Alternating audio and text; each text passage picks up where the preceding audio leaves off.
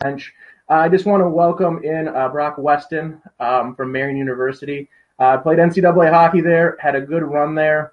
Uh, the reason why we're bringing you on today, and uh, we're we're happy to have you, is to shed some light into this COVID nineteen. You, you've experienced it firsthand, and I'm just really thankful. And you got a great story to tell that you could come on and kind of um, help us and understand a little bit more what you went through, and and just happy to have you.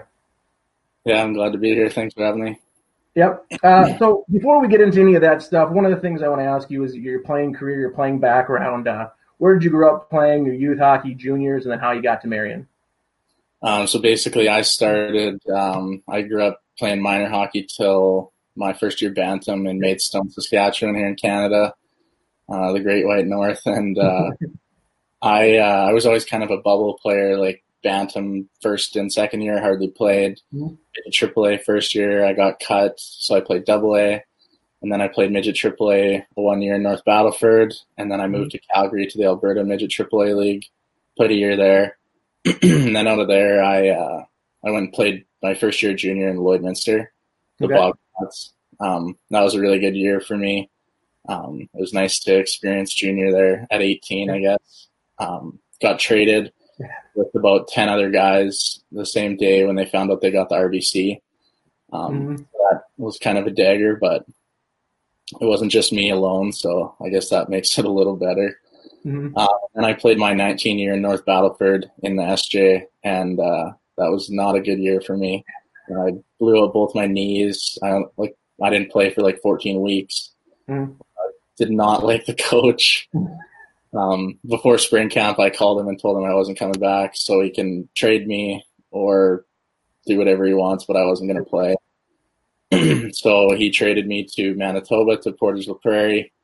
Um, and it was kind of a toss up whether I would go or not, but I did, and it was the best year of my hockey. We won Manitoba, uh, went to the Western Canada Cup, and ended up losing to Brooks, who was the number one team in the country, and then West Kelowna, who won the RBC. Mm-hmm so that sucked. Um, but that year I was getting recruited by uh, Eric Largen and Lincoln Wynn. Um, they were coaching here at the time, and so I uh, I really liked talking to both of them, and they were consistent. So then I flew down in May to after the Western Canada Cup and went and visited Marian. I was actually supposed to uh, in like two days after I visited Marian, I was supposed to go visit Concordia, Wisconsin. Gaynor was recruiting me there. Um, so that kind of worked out all right when he came to Marian. He already knew what he was getting. So yep, awesome, yeah. awesome. So you're and then uh, you played four years at Marian. Um, what was your experience like playing NCAA hockey at Marian? Uh, it's it's a lot. Like it's fun. Yeah. Um, you know, some of my best memories are there at the rink, um, on the bus, on the roadies and the hotels, yeah. challenges and everything in between. Um, it's a lot of work though. Um, you know, I wouldn't trade it for anything. But you know, practices can get long, and you know, every game counts. I'm only play 25, so it's a short season, not like juniors, and you're playing 60 and 60 plus. Yep, yep. Well, um, the reason, like I, I, talked about earlier, why we have you on right now is um, is, is to talk about the COVID 19 and your experience with it, and, uh, and I just want to say, like, I do appreciate you coming on here right now, and um, you know, a little background on even myself. I was pretty cavalier with with the whole situation two or three weeks ago, and uh, when I had found out that uh, you had you had gotten it, it really kind of like it it really opened my eyes. Like, oh my gosh, here's a player that played at my rink, played for the college. Uh, that we host at our rink, and it's it's here, it's in Fond du Lac, and, and something that kind of like made me go like, stop and think for a second that this is now something bigger than just you know my own little bubble, and and um, so my first question is like, well, how are you feeling now? Like, what's what's going on with you at this moment right here?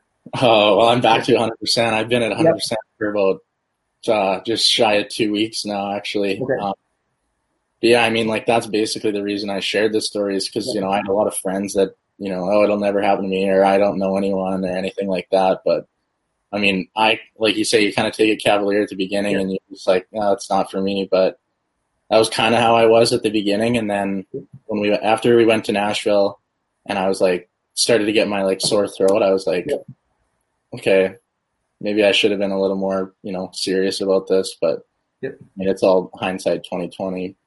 Yeah, and so you brought up Nashville. Um, is that is that the place where you think you started? Like, take me back to the beginning of where you think it could have happened. I know it's all speculation and stuff like that, but and then early on, what were some of the first things that you experienced for some of your symptoms?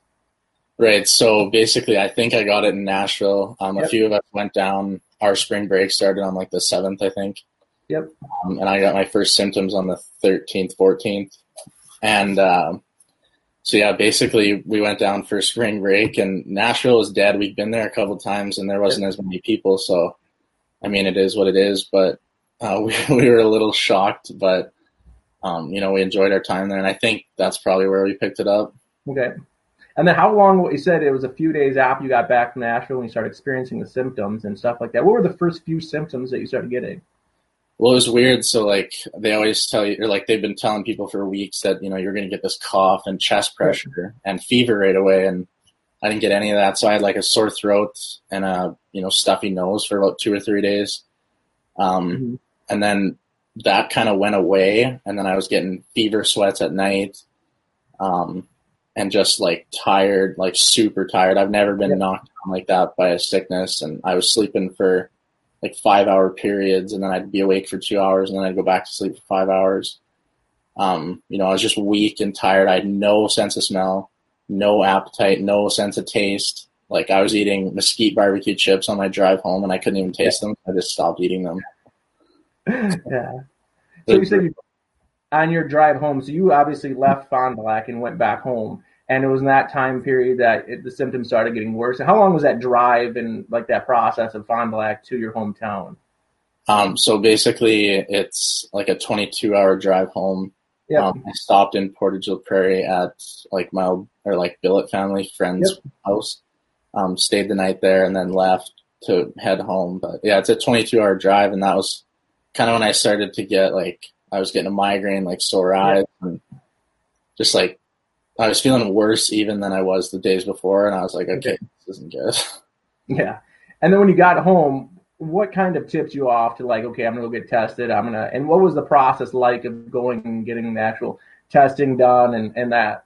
Um, so basically, I woke up the one morning and I was went out to help with check the cows for calving season here, and um, I like it was cold outside, so I just thought, okay, well, I can't breathe as good because the cold air, but came in the house and same thing. I was like, okay, I'm a little short on breath here. This isn't normal.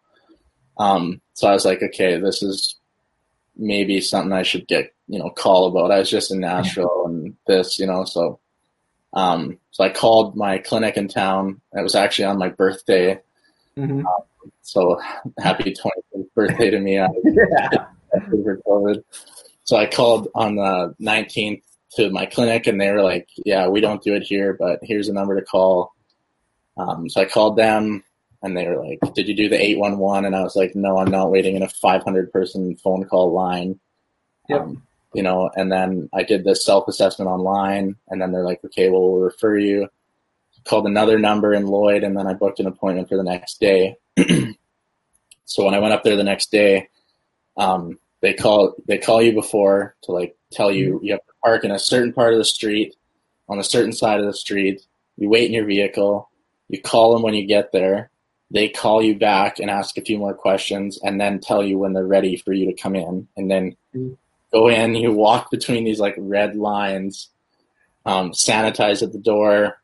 Go into the room. Sanitize. Put on a mask and then they you wait behind this red tape and then they walk you into the testing room and they take this really long q-tip and shove it up both nostrils um, it was it was brutal but it was like it was over in a second you know and it just kind of yeah.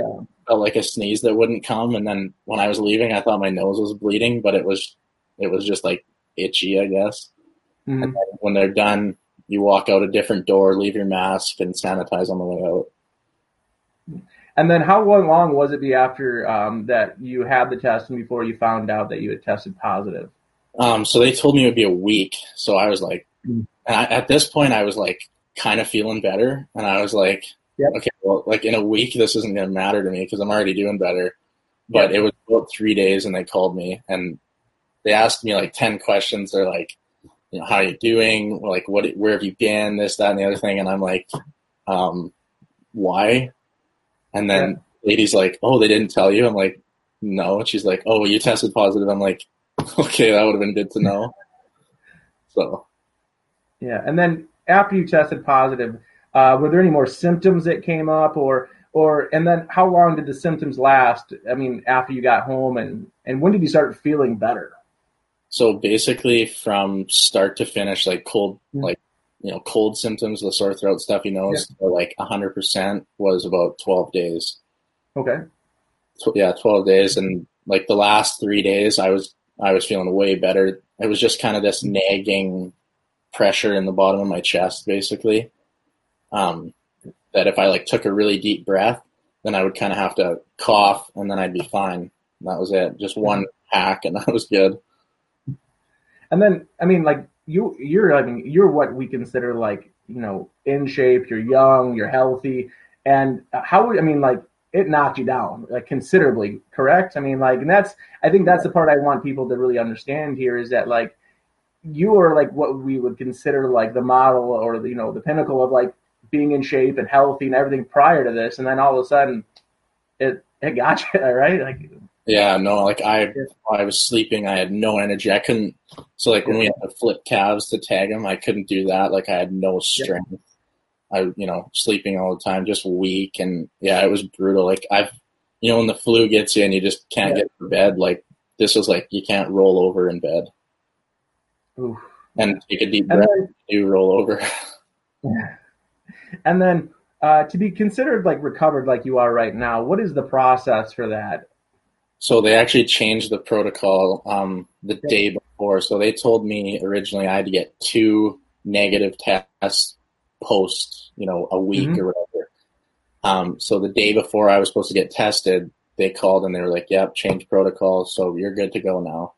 So basically, I think you know it was about 48 hours symptom free, and you're good to go.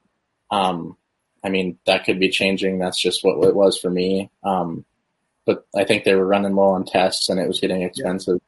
I think it was mostly for data collection to know, yep. you know, these people, how long post symptoms are they still carriers? Yep. And, uh, you're, um, if you can let me fill me in again, uh, what city are you from in Saskatchewan? Like, what's it called?